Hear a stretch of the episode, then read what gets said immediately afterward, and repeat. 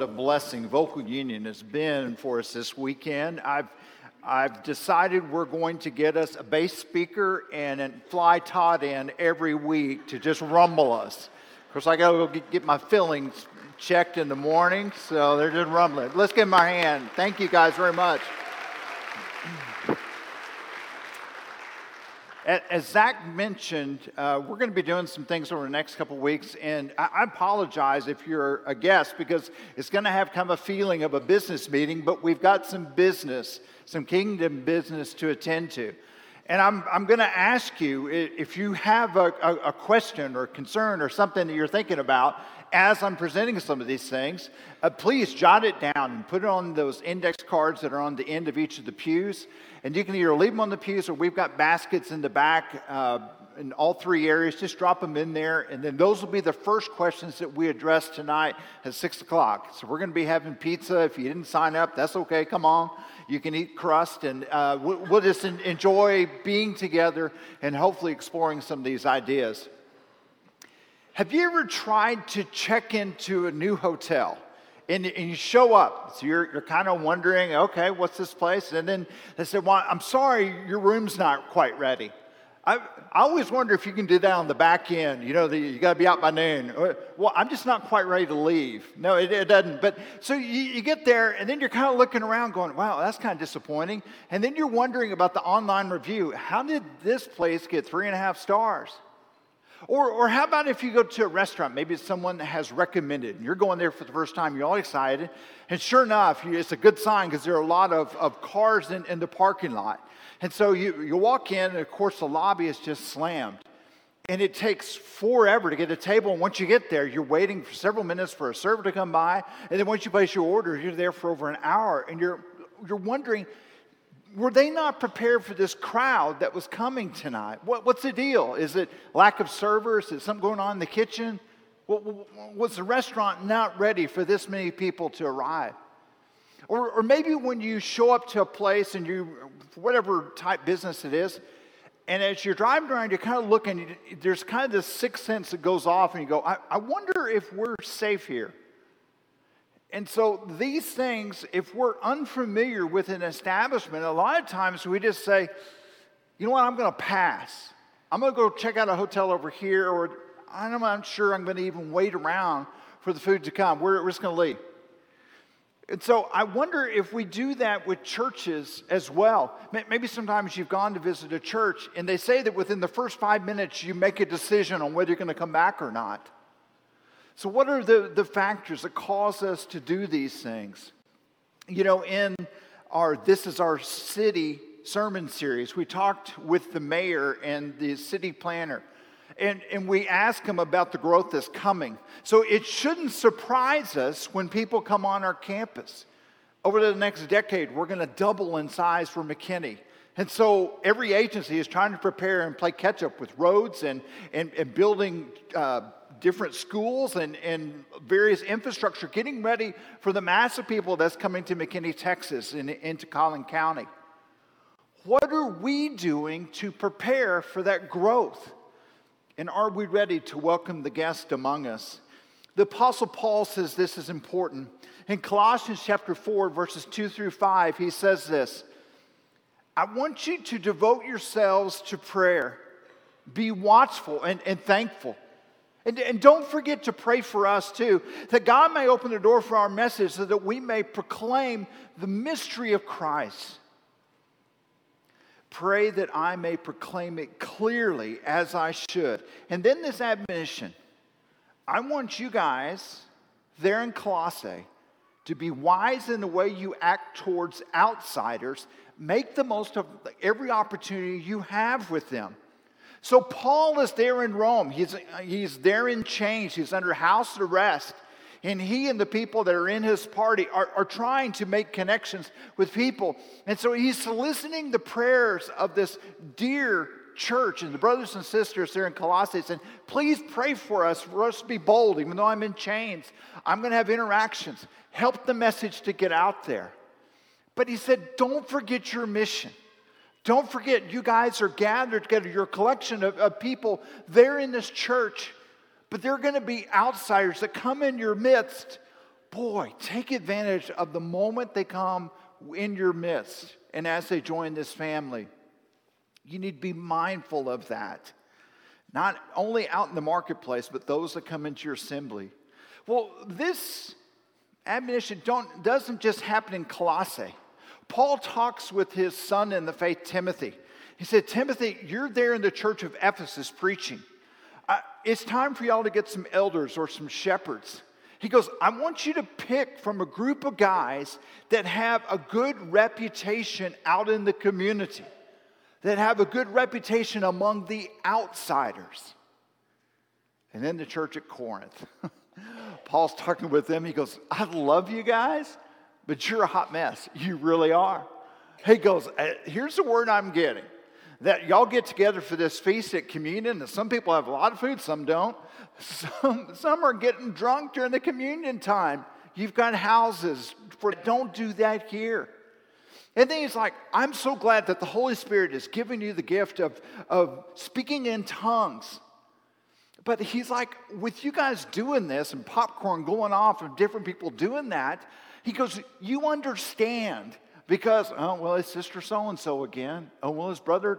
He goes, But if an outsider comes in your midst, they're not going to give you the same kind of grace as brothers and sisters give each other for what's going on there in your assembly.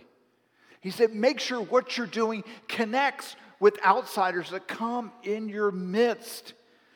You know, if we go back to the things we talked about in the introduction, if you frequent a hotel or business and they're a little slow, boy, uh, but it's the hotel you always go to on a business trip, you cut them some slack. Why? Well, you developed a relationship. You know the people at the front desk. You, you know the service they normally give. You also know the distance to the business that you go to from there.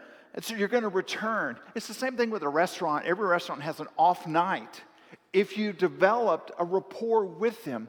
But if it's a place you're going to for the first time, they've got to make a good first impression. And it's the same with churches. A couple years ago, they released what's called the seven deadly sins of an unwelcoming church. And what's interesting is, is we send out little cards to our guests saying, hey, give us an impression of, of your time here at High Pointe. And generally, things are, are, are very favorable, but every once in a while, you get someone that had a complete different view of how things were. You're like, I wonder what happened on that Sunday that was different than other Sundays. But they said this is essentially rolling out an unwelcome mat to guests. The top four were lack of parking, locked doors when you tried to get in, no greeters at the doors, and a clean, safe, secure children's area we brought in a church architect to review our campus to say, what do you see? Because sometimes when you're in an environment, it, you just kind of, oh yeah, that's kind of how we do things. And that's how we, you go from here to here. And it makes sense after you learn the culture. We said we want to bring someone with fresh eyes to come in and look at our campus. If we're going to be preparing for outsiders, for guests to come be among us, we want to be ready. He listed five things that he said are going to be barriers to outreach barriers to growth, barriers to folks that don't know you to give you grace upon. This was parking, classroom space, security, a lack of a gathering place, and no dedicated youth area. So I want to look at each of these individually and also look at some of the solutions that we were able to come up with as a team. Number one is parking. He said, You've got to have a parking spot for every two worshipers you know how it is. You know, my wife and I come in separate cars. When our son Colby was still living with us, we came in three cars. You know, because I would come at 5:30 to get ready for this, and Jill came for the praise team, and you know, our son and daughter would come 10 minutes into service. You know how that goes. So we, we were we're, we're part of the problem. And so you've got to have a parking spot for every two worshipers. It's just the way families are. We're getting ready to bring on uh, six shepherds. And part of the reason we did that is we need more parking because we ask our shepherds to park out by the tennis courts. So we're bringing on six. That frees up at least three spaces, right? So parking is a major thing that we've got to look at. Currently, we have 332 spaces, which gives us 664 worshipers. He goes, Let me guess, this church has been bobbing up and down around 650. I said, Yes. He goes, You've got to have parking. Why would you invite people and have no place for them to park?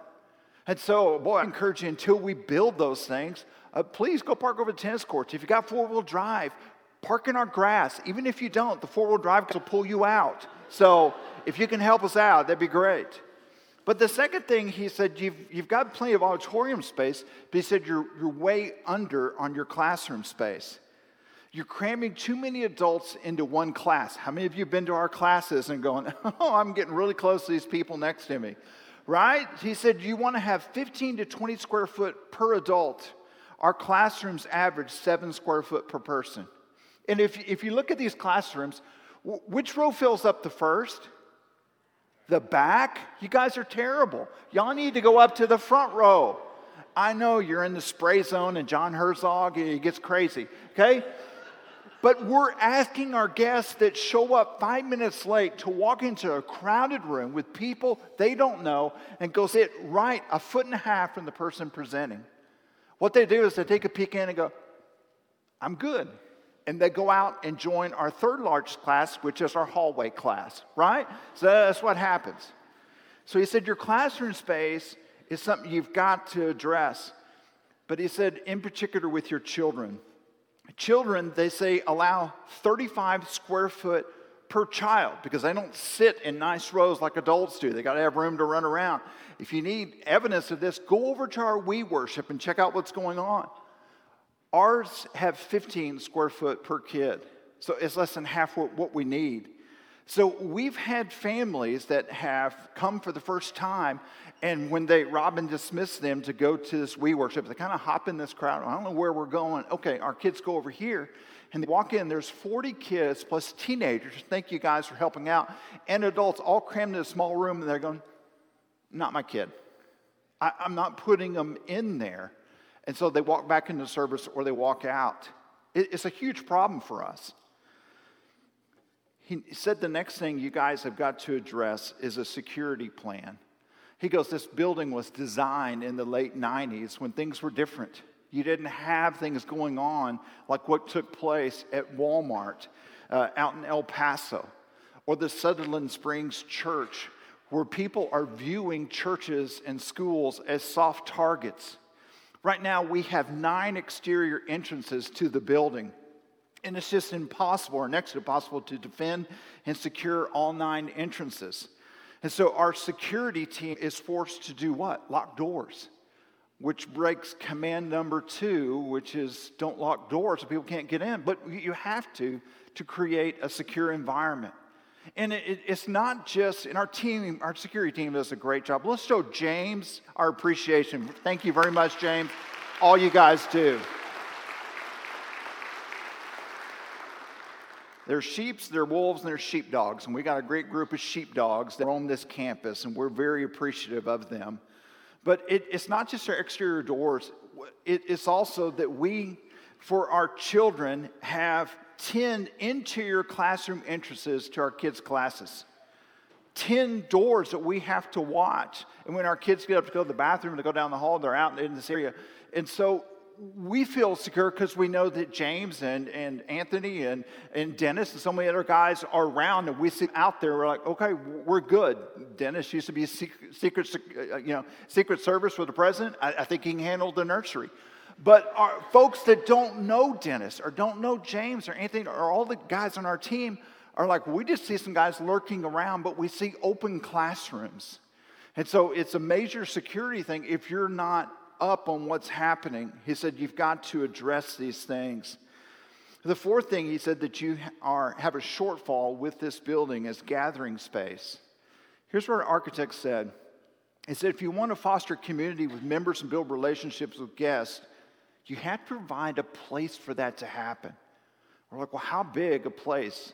He goes, take your worship center, which is 10,000 square feet, and he goes, You need to provide at least half that size again. Otherwise, people won't come early and they won't stay late. He said, If you're trying as a regional church to connect with the people while they're here on campus, you want to encourage them to come early and encourage them to stay late. You know, so our current, our lobbies are 18% of our worship area. 18%. it's so small. And so we compound our two lobbies, the congestion that's normally there, by putting our coffee service there, especially in our east lobby. If you've been over there, you know the madness that takes place. In addition to our coffee service, we also have our children's check-in. Okay, so you have all of these kids going to check and people checking in their, their families. We also use it as a place for our widows. We have a valet service for our widow ladies. Also for those with special needs and, and wheelchairs. It all happens in the East lobby. And we understand it. And we know the people that are coming in these lobbies. And we kind of do this number to get in and get in. And we give each other grace. But it's a lot for our guest. What do we ask them to do? If you look on this map, we ask our guests to go up and park out at our guest parking on the west side. We say, This is where we want you. Then we ask them to walk down the pathway. And just imagine your guest walking in here. We know this building, but you're asked to do this. You walk down the pathway, then you come in our west doors and you see a packed lobby, and you're like, okay, who's supposed to be greeting me? I don't really know where to go. So a greeter finally comes up and says, Hi, are, are you a guest? Yes, yes. Oh, I see you have kids. What do we do with them? Well, here's what I want you to do. I want you to walk past the coffee bar. You'll see our missions board and go down the end of the hallway. Don't go outside, but hang left and go down the long hallway. And as you're walking down this hallway, you're going to go past the kitchen. Don't stop there, keep going. Then you're going to hang another left and go down another large tan hallway. And then you're going to walk up, you'll see another coffee service. Then we want you to hop into the messes at our east lobby and check your kids in. We're asking folks to do it. And we're like, oh, yeah, it makes sense to us. Just send them on around. Okay, but for first time folks that are like, okay, this is madness. I'm going around circles. Why am I doing this? The final thing he said that we've got to do is have a dedicated youth space. And this one's going to be hard unless you have teenagers or it's been a while. Uh, it hadn't been too long since you've had a teenager. But you walk in our, our chapel, you're like, well, it's a pretty nice space they ought to be grateful. I, I was in a trailer, you know, when I was in our church?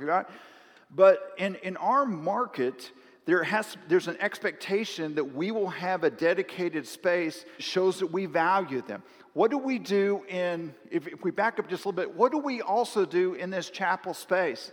It's also a place where we do our Spanish worship. It's where we do our summer series for adults. It's where we do weddings and funerals and AA meetings on Friday night and seminars. It's a multi purpose room, and we're asking our teens to go in and go, you know, I want you to feel special about this place. In our market, we have to be carving out a place that shows families coming to this church for the first time what we value. You don't have to go down the street to the community church to find that. We value what we're doing with Hunter and our youth program. Finally, he says, You've got to develop more of a community presence. He said, I, I drove past here and couldn't find the church. And he said, I, I, looped around and came back. He said, Get rid of the bushes. So that's the first thing we did. We got a group of guys together, went out and spent most of a, a Saturday pulling those up. But he said, You have million dollar acre, uh, million dollars in acre frontage, but remain visually anonymous to the very people you're trying to reach. No one knows you're here. He said it's kind of like that house on the street that kids wouldn't even go to at trick or treating time because it was all blocked off with, with shrubbery and everything. He goes, it, It's like you're asking people to keep going to find another church. He said, You've got to have a clear place where you're welcoming people to come. What if we could change that? What if this is what people saw when they drove down Central Expressway and saw this church? And as they decided to drive into our parking lot, they knew exactly where they were supposed to enter. I want you to notice a few things about this uh, rendition. First is this is something that you've been asking for for 20 years, which is a dry place to drive under and drop your, your family off when it's raining outside. So we're, we're not just going to have footings, we'll have an actual awning that go on those footings, right? You'll also notice there's outdoor seating. There's three garage doors that go up, creating an indoor outdoor space that as, as, you're coming in, walking up, you'll see people out there drinking coffee and enjoying fellowship as you're walking in. You're also going to notice on the right that there is an indoor play area with big glass doors. We're going to leave the lights on at night, so it'll serve as a beacon saying, We love your kids. If you were to turn and go towards the south, here's what you would see. Almost flanked like a, a bookshelf, you've got a bookend over here and a bookend over here. Both of them are communicating, we love kids. Before you ever come into our building, you know, children's ministry and what Alicia and Kiani are doing is so important. And we want you to know before you ever step on our property, we care about our kiddos. Well, if you were to go around to the other side, here's what it starts to look like. See if we can go to our next slide there. If you were to go around to the north, this is what it's going to look like. And we want people to come here, so if we're wanting them to go into these two entrances, we have to provide parking. Phase one provides 75 new spots, and they're all on the front of our building. We're not asking people to park in the back and work their way around. We're pointing them to this where we want them to enter 75 new spots. If you notice that our playground is now gone on the side, which allows us to park so much closer. You don't have to go through a wrought iron fence to get into our building. In fact, this is our new entrance leading into our youth area. Now, both of these connect to the same lobby. So people are funneling into two primary entrances. Both are connected in the front of the building. So let's go inside and see what it looks like. The first thing that you're going to notice up here is there's no gymnasium. There's also not half of the hallways that we ha- currently have. Why do we do that? It's basically unusable space.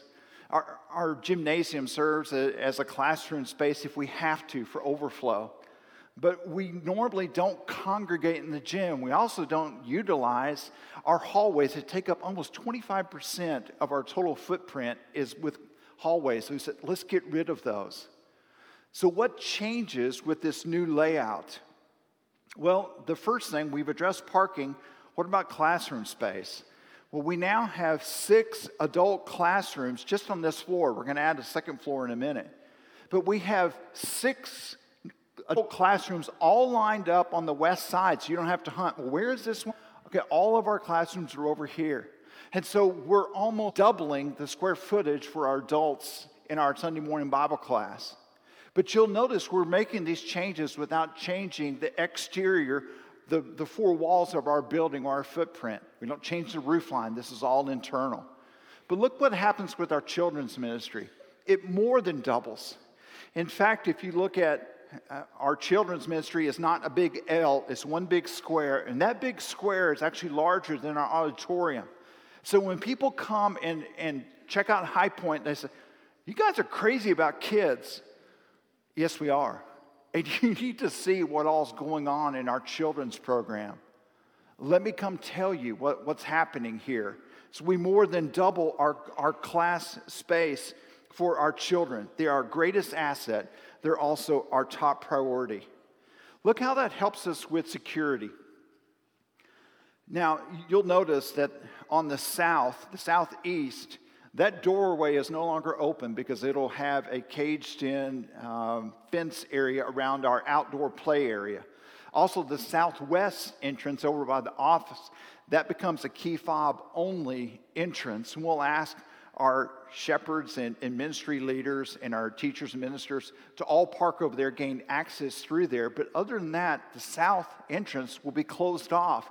This gives us four primary places for people to enter. What about on the inside?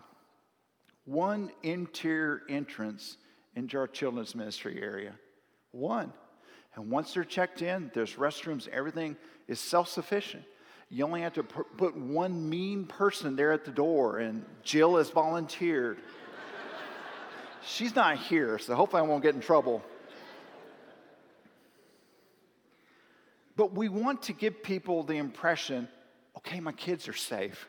I can go have coffee. I can have this conversation. I'm going to worship. I know our kids are in a self sufficient area and they're safe. What about gathering space? We go from 18% to 80% of our worship space, which will allow people to come early.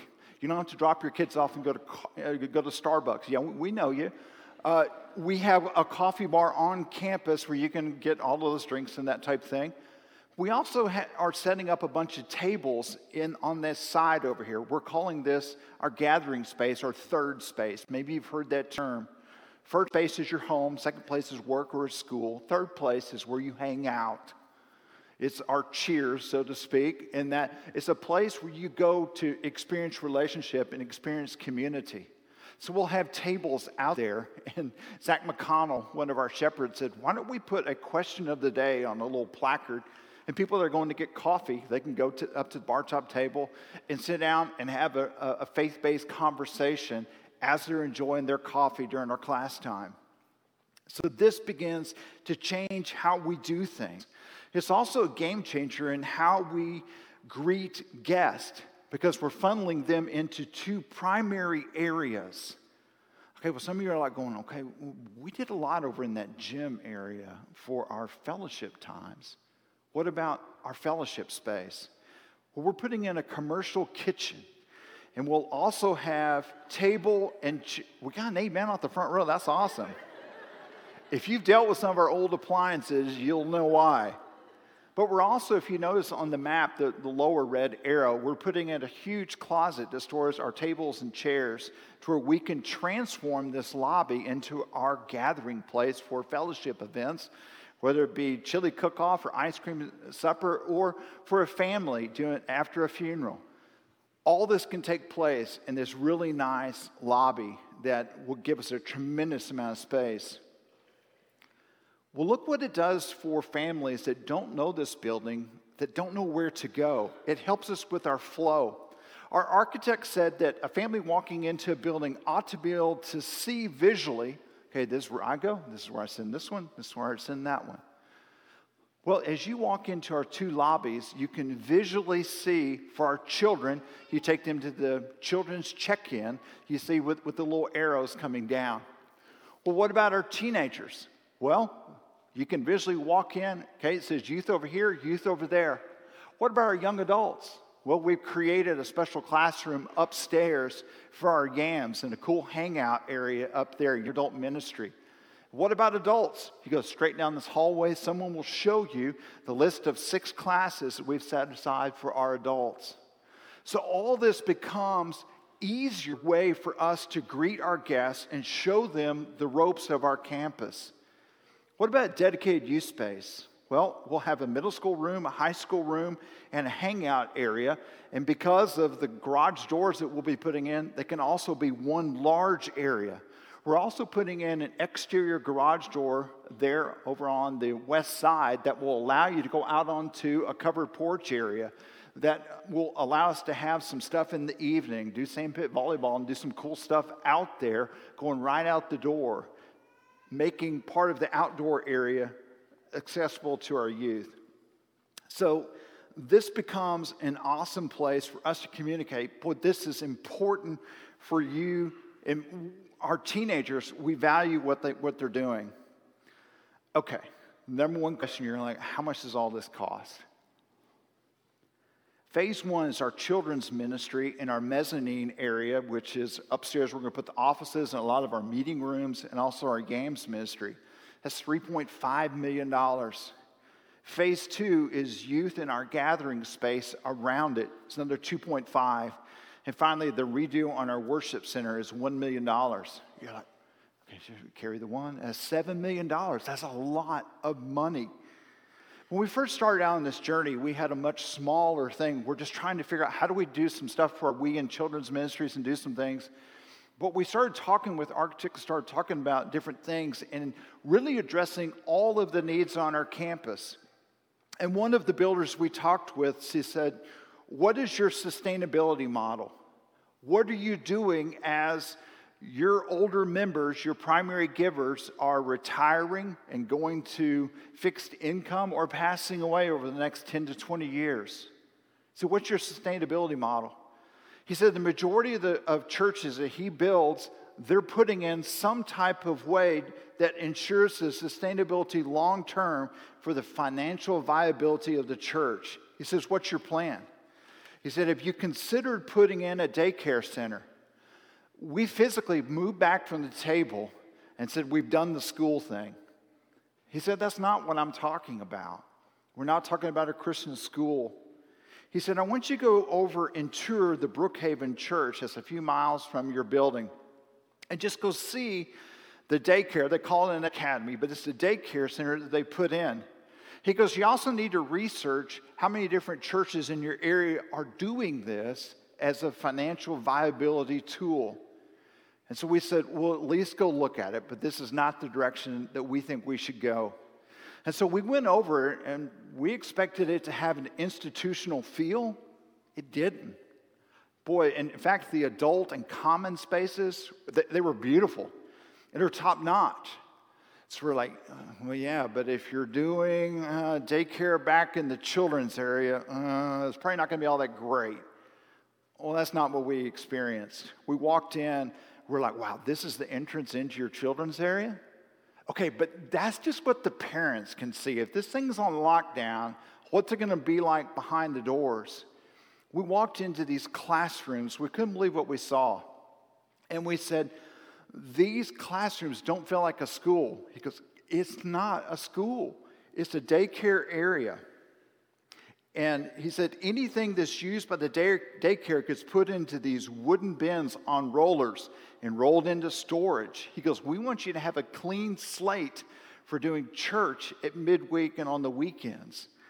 So on Sunday morning, we'll have a state of the art facility for our children, is what people coming to be among us will see he said, Can I do a financial feasibility study for your area as to what the need is for daycares?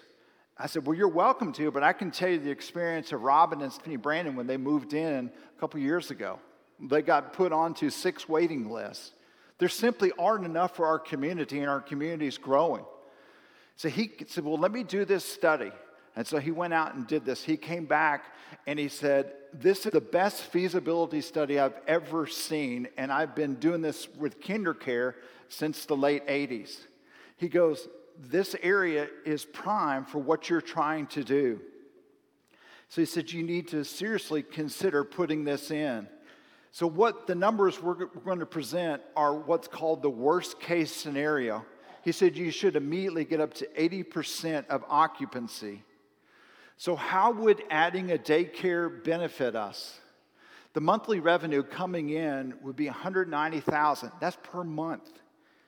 The daycare would then make a monthly contribution to High Pointe Ministries to the tune of 55,000 every month. 30,000 would go towards retrofitting our campus each month, which allows us to have 25,000 of discretionary spending every month. Well, how would we use that money? Well, our finance committee is like, put it towards our debt. Let's retire this bad boy and get that behind us. But it also provides opportunities if we have something on the mission field or something we see here locally to respond to it. An extra $300,000 a year. But primarily, want to put that towards our existing note. Anything else? So, yes, we've been inviting young families with children to be on our campus five days a week. So we talked with the pastor over at Brookhaven. He said, Well, we've been in operation for a year and a half, and we're currently bringing in 12% of our students are coming. Their families are being a part of, of our church. So we asked the gentleman that puts these in, What are some churches doing there doing it better? He said their ministers are going out in the carpool line and opening doors and making connections with those families. They're offering date nights, they're offering father daughter uh, mother son events, and they're advertising, letting them know, come be a part of what we have. First year, financial peace. You know, these are the things our church offers, and we would love to connect with you. And if they come on campus, they already know our children's ministers and youth minister because they've seen them throughout the week on our campus. The other thing is we got to asking about curriculum. we know it's a preschool, but you're doing something during those 12 hours. He said, Yes, we use the Abeka curriculum. I asked my wife about that. She goes, Well, that's what we use at Dallas Christian, at Northland Christian, and at Waco Christian as a teacher. She goes, It's fantastic. It's faith based curriculum. So 100% of our kids would be exposed to Scripture and to the Bible, and well, I guess it's the same thing, uh, throughout the week for 12 hours. We're able to do that. So people we don't know are bringing their kids that we don't know and paying us to teach them the Bible for 12 hours. I thought it was a pretty good deal. I read this stat that George Barna said. His quote is If children do not begin their faith journey learning these stories, building a relationship with Jesus by age 13, oftentimes it just doesn't happen. But Barna said 94% of people that come to faith do so before their 18th birthday. So it's right in what we're trying to do as a congregation, and it plays to our strength with our awesome children and youth ministry programs. So I encourage us to think about these things. You know, I to think about my own upbringing, about the time and what took place in those classrooms when I was growing up. I, I, think of the sweet ladies that had their flannel graph. And you, remember sitting at the little tables? You know, they're kind of kidney shaped. And you do the flannel graph, and then they had the film strips and flip books. And then always handwork, especially for kids that just loved the hands on stuff. But what they were doing was building a foundation of faith for me that has lasted all of my life. They were partnering with my parents to make sure these stories took root make sure the story of Jesus was being put into my heart at a young age.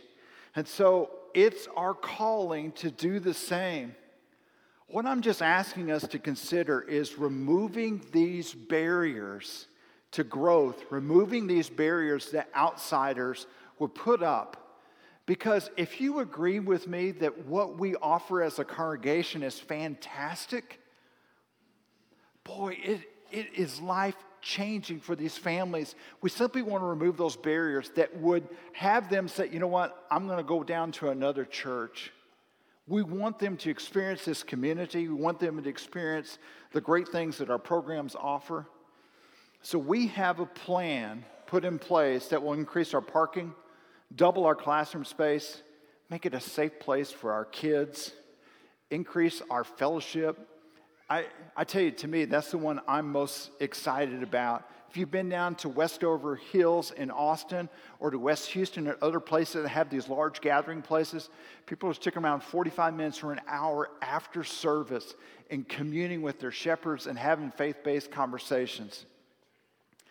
Boy, these are some of the things that it allows us to do, plus showing value to our teams.